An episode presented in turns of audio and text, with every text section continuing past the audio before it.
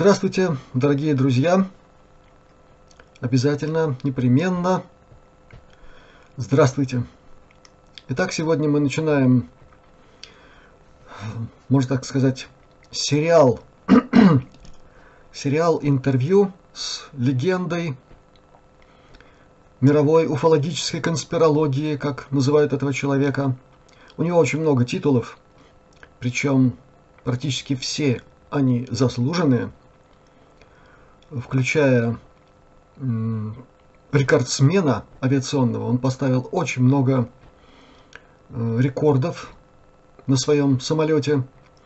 Много чего в этом смысле сделал для мировой авиации и мне как представителю прежде всего авиационной науки.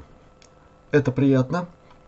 Но кроме этого, человек действительно легенда, поскольку благодаря семейным связям, благодаря реноме своего отца, основателя, между прочим, авиационной компании э, Jet Lear, это самолеты, которые сегодня называют частными реактивными. Ну, вы знаете, что это такое. Так вот, благодаря всем этим связям и своему особому дару, умением обаять человека, расположить его к себе, Джон обзавелся очень важными связями именно в тех областях, в которых он постепенно стал лидером, источником информации. И щедро делился этой информацией. Но среди всего, что о нем можно рассказать, я приведу только один пример. В самом начале 90-х мир услышал имя Боб Лазар. Это человек, который рискнул, осмелился рассказать о своей работе в пресловутой зоне 51. И потом, конечно, получил на всю катушку, и в чем его только не обвиняли – какие подлоги, какая только ложь на него не выливалась. В конце концов, он вынужден был скрыться на довольно длительное время. Но он был первым, кто сказал об этом месте. Так вот, э, его выход на телеэкраны э, был осуществлен благодаря именно Джону Лиру и его связям. Ну, я не буду дальше занимать ваше время. Я думаю, что вы включитесь информацию, внимательно будете слушать. И только одно хочу прибавить. Очень важное обстоятельство. Бывают ситуации в жизни, когда человека ставят в безвыходное положение. Например, угрожая не ему лично, а родственникам. И дальше делается, как там, в крестном отце, предложение, от которого невозможно отказаться. Был такой эпизод и в жизни Джона Лира.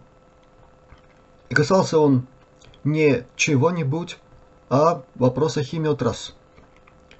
Ну, какие там были обстоятельства, разговор отдельный, неважно. Там все было трагично потому что чрезвычайно остро. И, кстати, это само по себе уже обозначает эту тему химиотрассы. Насколько это важно, если за все гораздо, казалось бы, крутое Джона не трогали. А здесь не просто тронули, а его вежливо попросили что-то сказать. Он сказал. И прозвучало это, конечно, некрасиво, ну нельзя эту тему называть чушью собачьей. Все, кто его знал, все понимали, что происходит.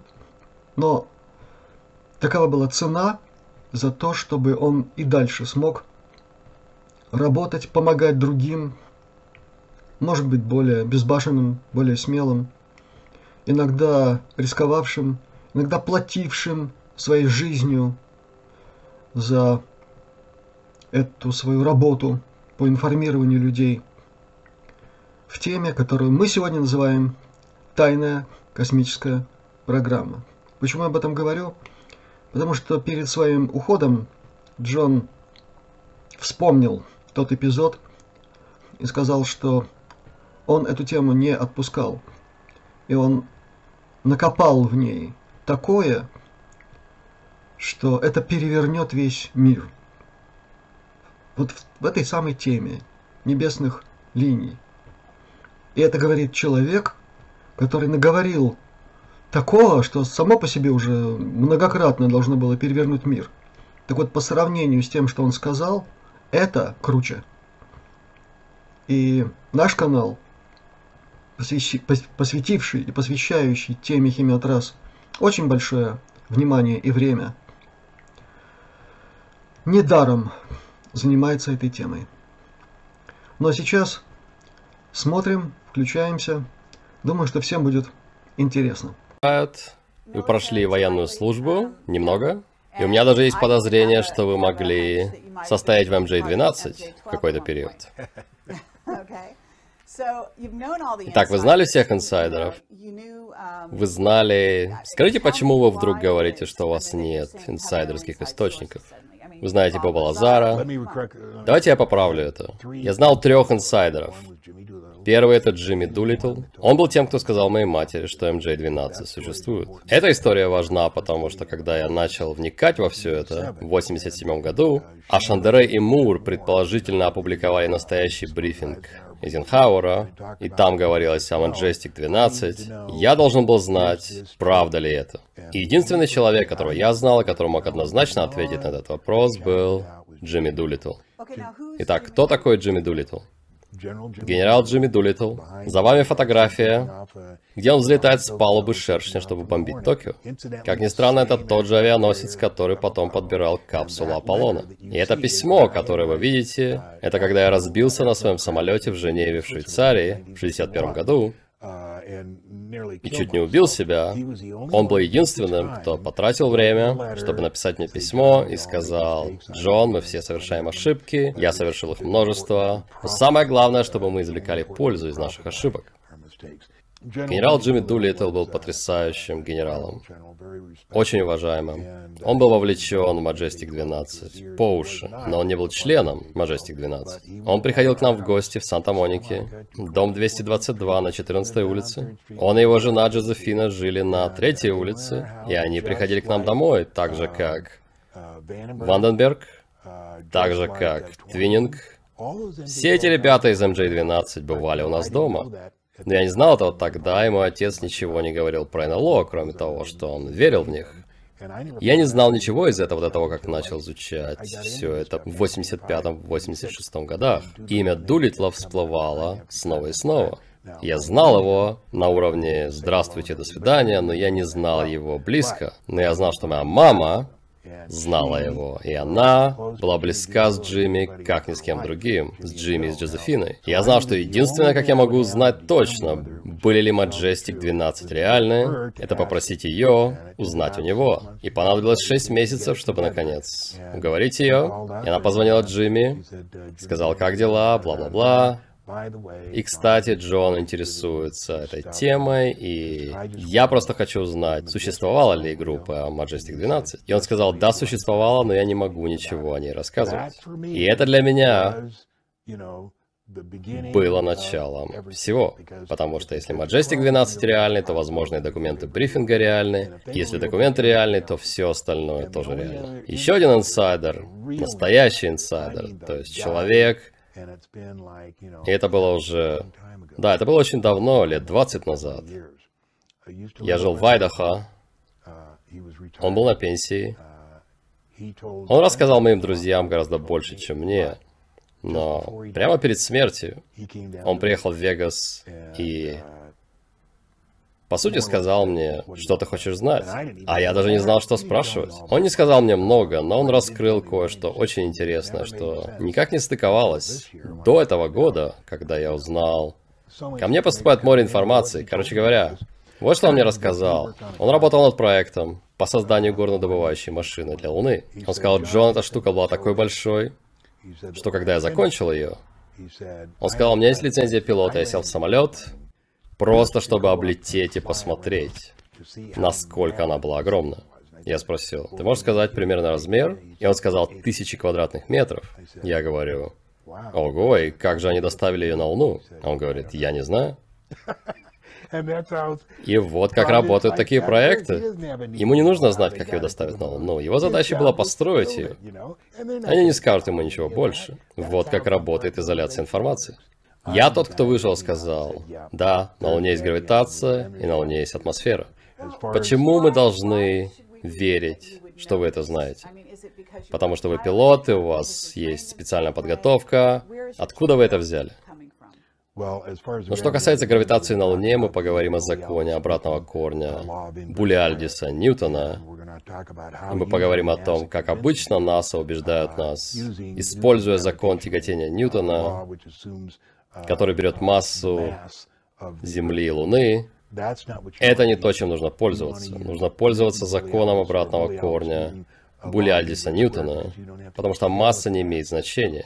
Все, что нужно знать, это расстояние и где находится нейтральная точка. Если мы знаем, где нейтральная точка и размер планет, мы можем вычислить гравитацию. Теперь, мы знаем, где нейтральная точка, потому что, во-первых, Вернер фон Браун сообщил нам, во-вторых, команда Аполлона-17 сообщила нам. И в-третьих, еще одна миссия Аполлон. И это примерно 38-39 тысяч миль. Если пользоваться законом обратного корня, в результате выходит, что на Луне 64% земной гравитации. И это все, что нужно. Масса не имеет значения. Когда люди летят на Луну, им нужно две недели декомпрессии, чтобы выйти дышать там. И на самом деле вы можете сразу выйти и дышать, но вы получите горную болезнь. Точно так же, как если вы заберетесь на Эверест без адаптации, вы, наверное, выживете, но вам будет очень тяжело. Вот почему люди сначала разбивают лагерь на пути для акклиматизации, тоже с Луной, для этого нужно две недели. И расскажите, как Луна попала на свое место, потому что мы знаем, что это спутник, но это фальшивый спутник.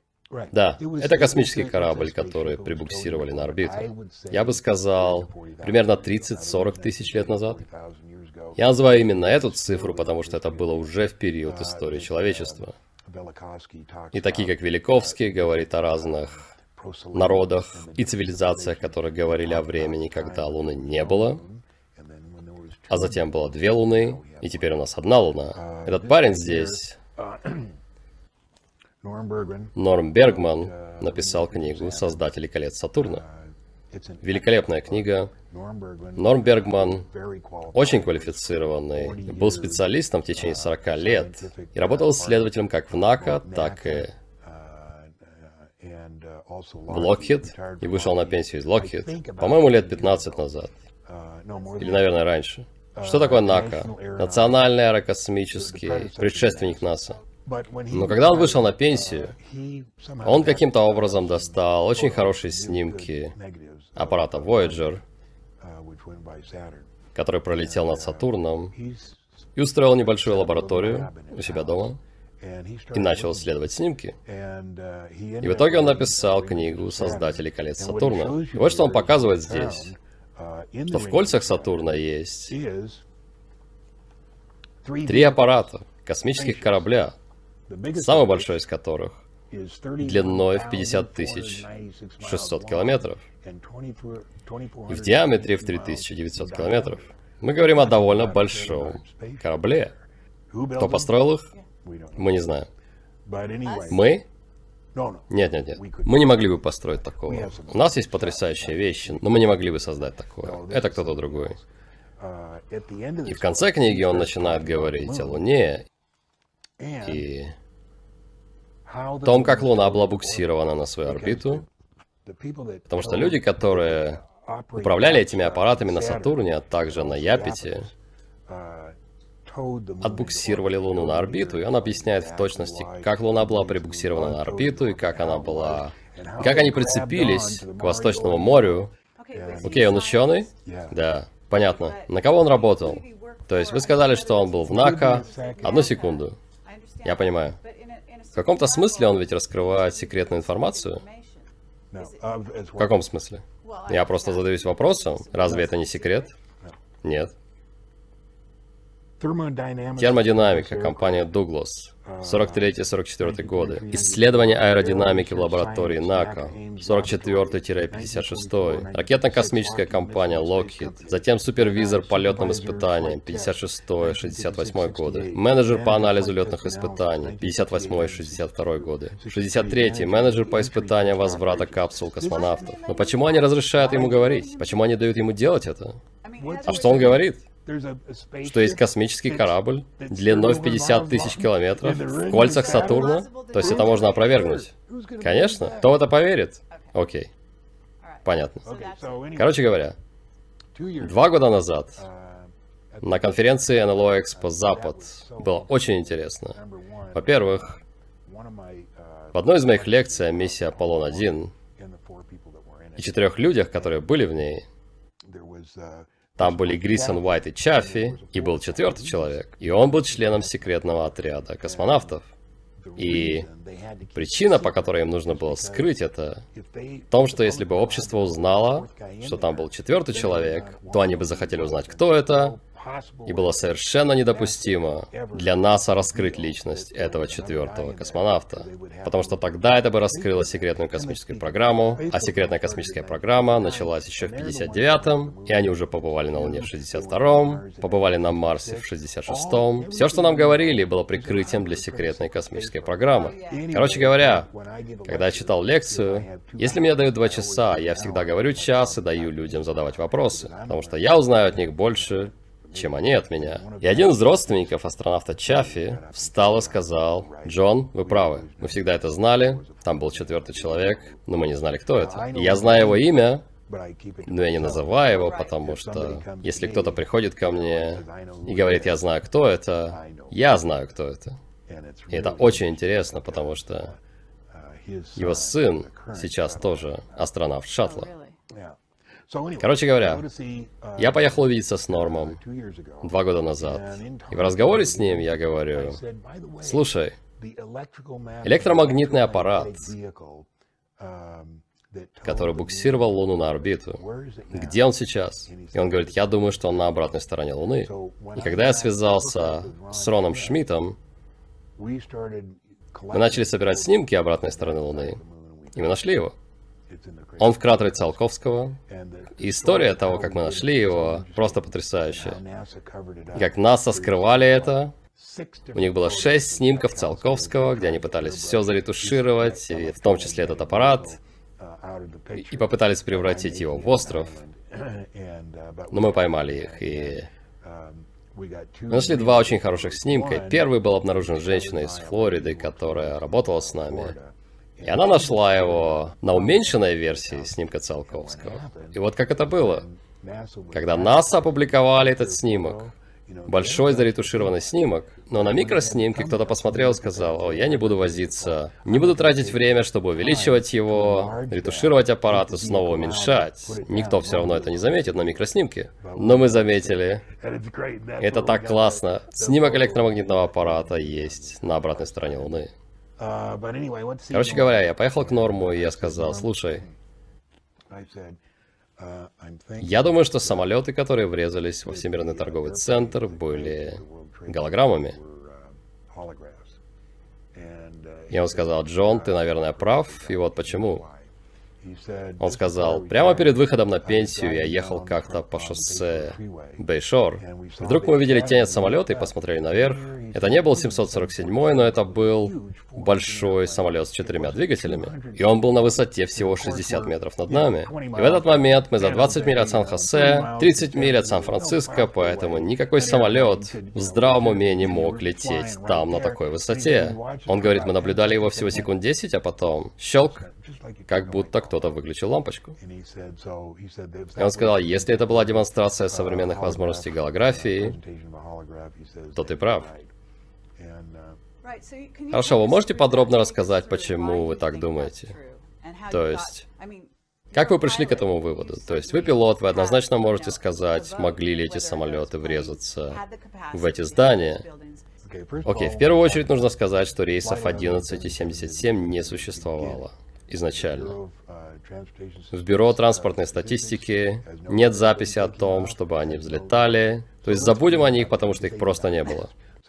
Теперь мы говорим только о рейсе 175 и рейсе 93. Рейс 93 по заявлениям разбился в Шенксвилле, Пенсильвании. И никто, кто работал следователем или вообще что-то понимает, не поверит, что он разбился, потому что не было никаких обломков. Это просто не могло случиться. Что касается рейса 175, который врезался в Южную башню, я недавно обратился в компанию Pan American в Майами, где у них есть симуляторы Боинга 767. Вот что я хотел сделать. Я хотел взять 6 кандидатов, 6 пилотов, одного с квалификацией на 767 в данный момент, второго с той же квалификацией, но истекшей, затем одного пилота, либо реактивного лайнера, но не 767 и остальных трех таких же по квалификации, как заявленные угонщики, то есть с парой часов лету на Apache, с частной лицензией, может коммерческая, что-то в этом роде. И вот что бы я сделал. В симуляторе можно поднять их над Нью-Йорком, как, так же, как в реальности, со всеми зданиями, я бы взял их и подвесил в точке на расстоянии 30 километров, на высоте 2000 метров, на скорости 900 километров в час, посадил их на сиденье, дал бы им две минуты, чтобы посмотреть на горизонт, показал бы им, где находится здание торгового центра и сказал бы, окей, сейчас я отпущу вас, и когда я это сделаю, у вас будет минута 50 секунд, чтобы попасть прямо в центр здания. Теперь ширина башен 67 метров. Вы должны попасть прямо в центр, не вправо, не влево, прямо в центр и объяснил бы им все. Затем бы я установил одну камеру, направленную на пилота, а вторую камеру туда, куда он смотрит. Поехали. И сказал бы, а теперь покажите мне, как это легко. Потому что много людей говорили мне на форумах, о, я делал такое в симуляторе без проблем. Это нереально. На пике моей карьеры, при всех моих квалификациях, на всех самолетах, у меня бы в жизни такое не получилось. Это просто слишком сложно. Во-первых, самолет не может лететь на скорости 900 км в час. Он не летает быстрее 580 км. И это его максимальная рабочая скорость. Может быть, он мог бы лететь на 50-60 км в час быстрее, но на максимальной скорости включается трещалка. А трещалка — это оповещение о превышении скорости, которая трещит очень громко. И она трещит в таком ритме и с такими интервалами, чтобы раздражать пилота. И он не может ее игнорировать. Он вынужден замедлиться. И никакой гонщик, впервые севший за штурвал, не мог лететь со скоростью 900 км в час, и к тому же с этой трещалкой, и затем снизиться и ударить прямо в центр. Это нереально. Я хочу задать вопрос. У нас есть свидетель, которому мы очень доверяем, и он говорит, что самолеты не пилотировали, но ими управляли дистанционно, как беспилотниками, за тысячи миль. И это также может разрешить загадку, почему человек за штурвалом не мог бы попасть в такую маленькую цель. Ни один самолет не врезался в здание торгового центра. Ну, во-первых, дистанционно управлять самолетом такого размера или любого размера очень трудно. И лично я не верю, что можно управлять самолетом размером с Boeing 767-200 любым образом, особенно чтобы попасть прямо в центр здания торгового центра. Но факт в том, что не было найдено никаких обломков на месте торгового центра. И под отсутствием обломков я имею в виду, что ничего не нашли какого-либо размера, нигде поблизости. Теперь, да, был кусок фюзеляжа, который мы видели с пятью окнами, но когда каждый из самолетов American Airlines врезался в Северную башню, United Airlines в Южную башню, они исчезли там за 4 десятых секунды. Целые самолеты. И за 4 десятых секунды не останется никакого куска больше метра в длину, который мягко спланирует и просто будет лежать на земле в почти идеальном состоянии, если только его не сопровождает паспорт угонщика Мохаммеда Атта. И второе, что еще было найдено, это двигатель на улице Мюррей. И двигатель на улице Мюррей был опознан либо как CFM-56, либо как CF-6, который был двигателем 767 и который был разработан на базе CFM-56. Но который бы из них это ни был, CF-6 или CFM-56, производителем должен быть General Electric. Но, к сожалению или к счастью, компания United пользовалась только двигателями Pratt Whitney. Поэтому, когда двигатель, который отлетел, который, как они говорят, от рейса 175, это не от рейса 175, потому что парень, чьей задачей было сбросить его, когда он стоял на дымящемся небоскребе, сбросил не тот двигатель. Было много чего, что эти заговорщики сделали, что было подозрительно. Например, обрушение здания номер 7 было просто абсурдным. Точно. Им пришлось сделать это именно так, потому что я подозреваю, что голографический проектор, который проецировал рейс 175 и рейс 11, каким-то образом вышел из строя, потому что рейс 93 был тем, который должен был врезаться в здание номер 7. И когда это не получилось, им пришлось действовать быстро и инсценировать крушение рейса 93 в Шенксвилле. И я представляю, как эти ребята сидели 11 числа. Что мы будем делать? Никто не поверит, что целое здание обрушилось от небольшого пожара. И примерно в 5 часов они сказали, ладно, давай сделаем это. Может, никто не заметит. И они схлопнули 47-этажное здание до основания. И ожидали, что все поверят в это. И, конечно, многие поверили. Окей, они обрушили его до основания, но с помощью чего? То есть разве у них нет скалярного оружия, которым можно было ударить? Да, но есть, но это здание, как и здание ВТС, были разрушены сначала с помощью подконтрольного сноса, и в самих зданиях торгового центра Частью этого подконтрольного сноса, во-первых, было создание того, что мы назвали вырез в стиле Койота Вайли. В здании так, как будто туда врезался самолет, что нереально абсурдно, но многие поверили этому.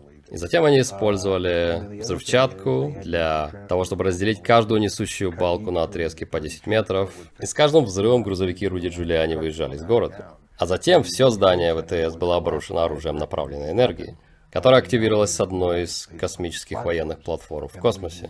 И мы знаем это благодаря диаметру пыли, которая осталась от бетона. Он был примерно 80 микрон. И так оружие направленной энергии, когда оно направлено вниз, это принцип его действия. Это называется молекулярная диссоциация. То есть оно просто разрывает молекулярную структуру бетона. Вот почему там была только пыль, и ничего не осталось. И вот почему подвал Всемирного торгового центра был раскален и оставал 6 недель. Потому что когда оно доходит до уровня Земли, оно раскаляет ее так, что можно кипятить воду без конца. Она не остывает очень долго.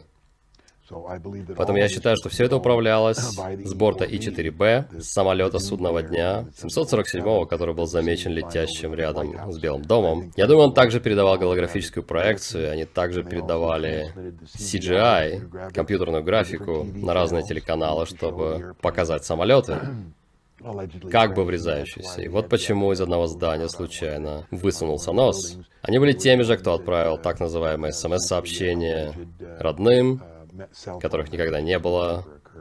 То есть вы говорите, что голограмма должна была идти с борта самолета, который находился в воздухе? Да. Да, это было сделано с голографического проектора. Итак, понятно, эта технология существует, и я поняла, что вы разговаривали со своим другом, с Нормом. Но где еще вы слышали об этой голографической технологии? От Рона Ледберна. Вы знаете его? Нет. Вы его знаете? Нет. Рон Ледберн проработал на Локи 30 лет. Он работал в программе Stealth в Грум Лейк 20 лет. Он был первым, кто сказал мне, что на полигоне в Неваде есть пришельцы. И он на пенсии сейчас. То есть нам нужно поговорить и с ним. Он на пенсии, он раскрывает информацию с осторожностью, потому что надо получать пенсию. Но он тоже был у меня на дне рождения. И он рассказал нам про голографические проекции. Он сказал, они содержат звук, свет, тепло, все, что нужно. Там есть все, что нужно. И одна из проблем, которая возникает у людей с голографическими проекциями, это... О, я видел самолеты. Это не может быть голограмма. Они думают о голограмме как о чем-то вроде шоу в Лас-Вегасе или небольшом представлении на дне рождения, где танцуют. Да, и они говорят, ну я видел самолет, и это точно не голограмма. И потом они говорят, как бы они сделали звук, им пришлось бы поставить динамики по всей улице. И очень жаль, что люди не осознают, насколько далеко мы продвинулись с нашими технологиями. Их просто обдурили, это был фейк, это была психооперация, и Окей, кто ее устроил? Я называю их скверными нацистами из НАСА, в сердце военно-промышленного комплекса. И Хогланд отлично описывает, кто они и когда захватили власть. И вот кто ее устроил. Теперь, 31 марта 2007 года, в прошлом году, человек по имени Морган Рейнольдс, вы знаете о нем? Да. Подал иск, подал жалобу против следующих 22 компаний. И это очень крупные компании. Международная корпорация научных прикладных разработок, корпорация практические исследования, Hughes. И на все эти компании здесь он подал в суд, и вот за что? Получение денег за предоставление государственному ведомству ложной информации. Ведомство, которому они предоставили эту ложную информацию, было НИНТ, Национальный институт науки и техники.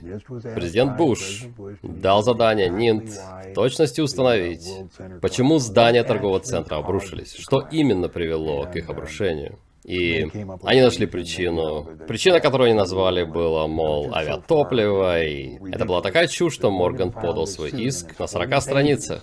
И он прописал все, что они там набрали. И сейчас дело рассматривается в суде.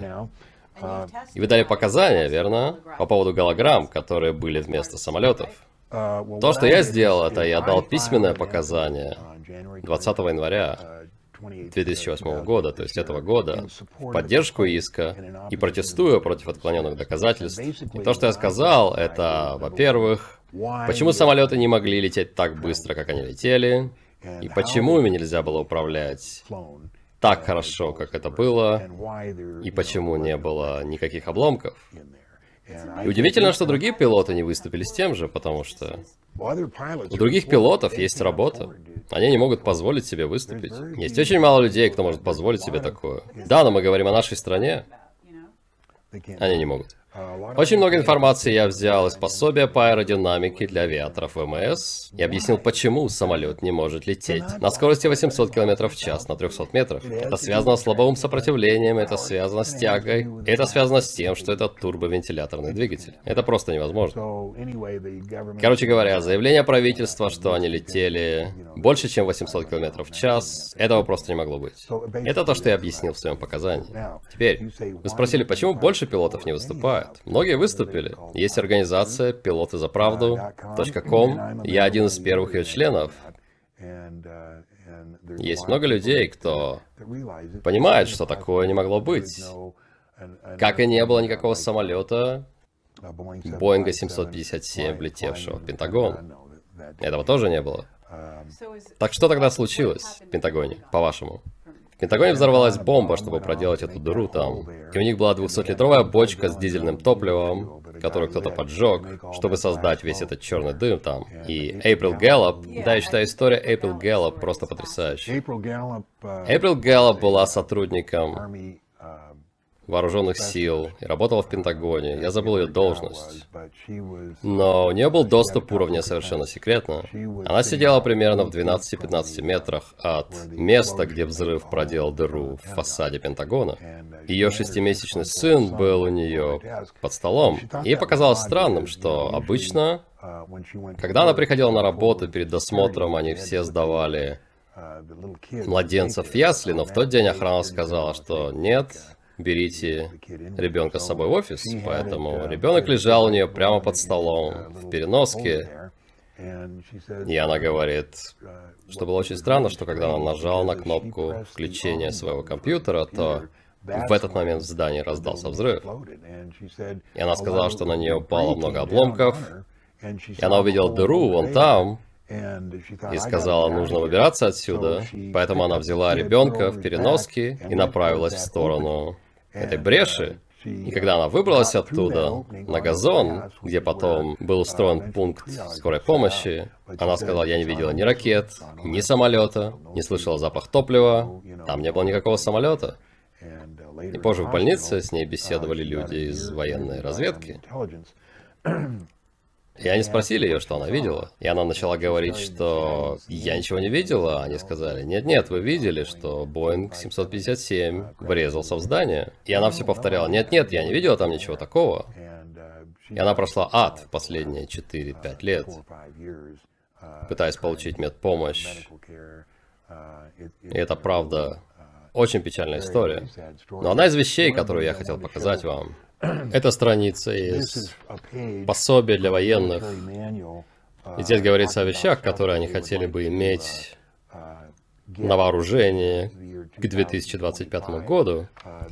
Это называется бортовой голографический проектор. Здесь написано, где я его скачал, и там его больше скачать нельзя. И у меня скачано примерно 250 страниц этой штуки. Но здесь говорится, кажется, управление восприятием противника. Какой замечательный эфемизм, если я правильно запомнил. Краткое описание голографического проектора воспроизводит трехмерный визуальный образ в нужной локации. Сам образ может находиться не в локации генератора образа, может быть использован для психологических операций и стратегического управления восприятия. Он также полезен для оптического обмана, маскировки и создает кратковременный отвлекающий маневр в бою с неискушенным противником.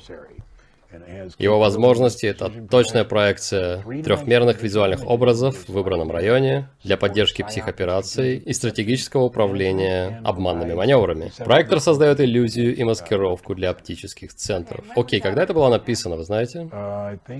По-моему, в 99-м. То есть можно считать, что если такое уже публикуется, то это лишь верхушка айсберга того, где находятся эти технологии. Однозначно. Стратегическое управление восприятием. Разве это не здорово? Мне кажется, это великолепно. И неискушенный противник вроде людей на улицах Нью-Йорка. Я хотел это сказать. Но я подумал, знаете, я не буду этого говорить. Но внутри этого сборника есть то, что они называют гибридная высокоэнергетическая лазерная система. Но когда смотришь внимательнее, что это за система, там показано, как они могут ударить между Ираном и Афганистаном. И это просто потрясающе. Туда они будут бить, и они знали, что они будут бить туда еще в 99 году, то есть они опубликовали это еще тогда.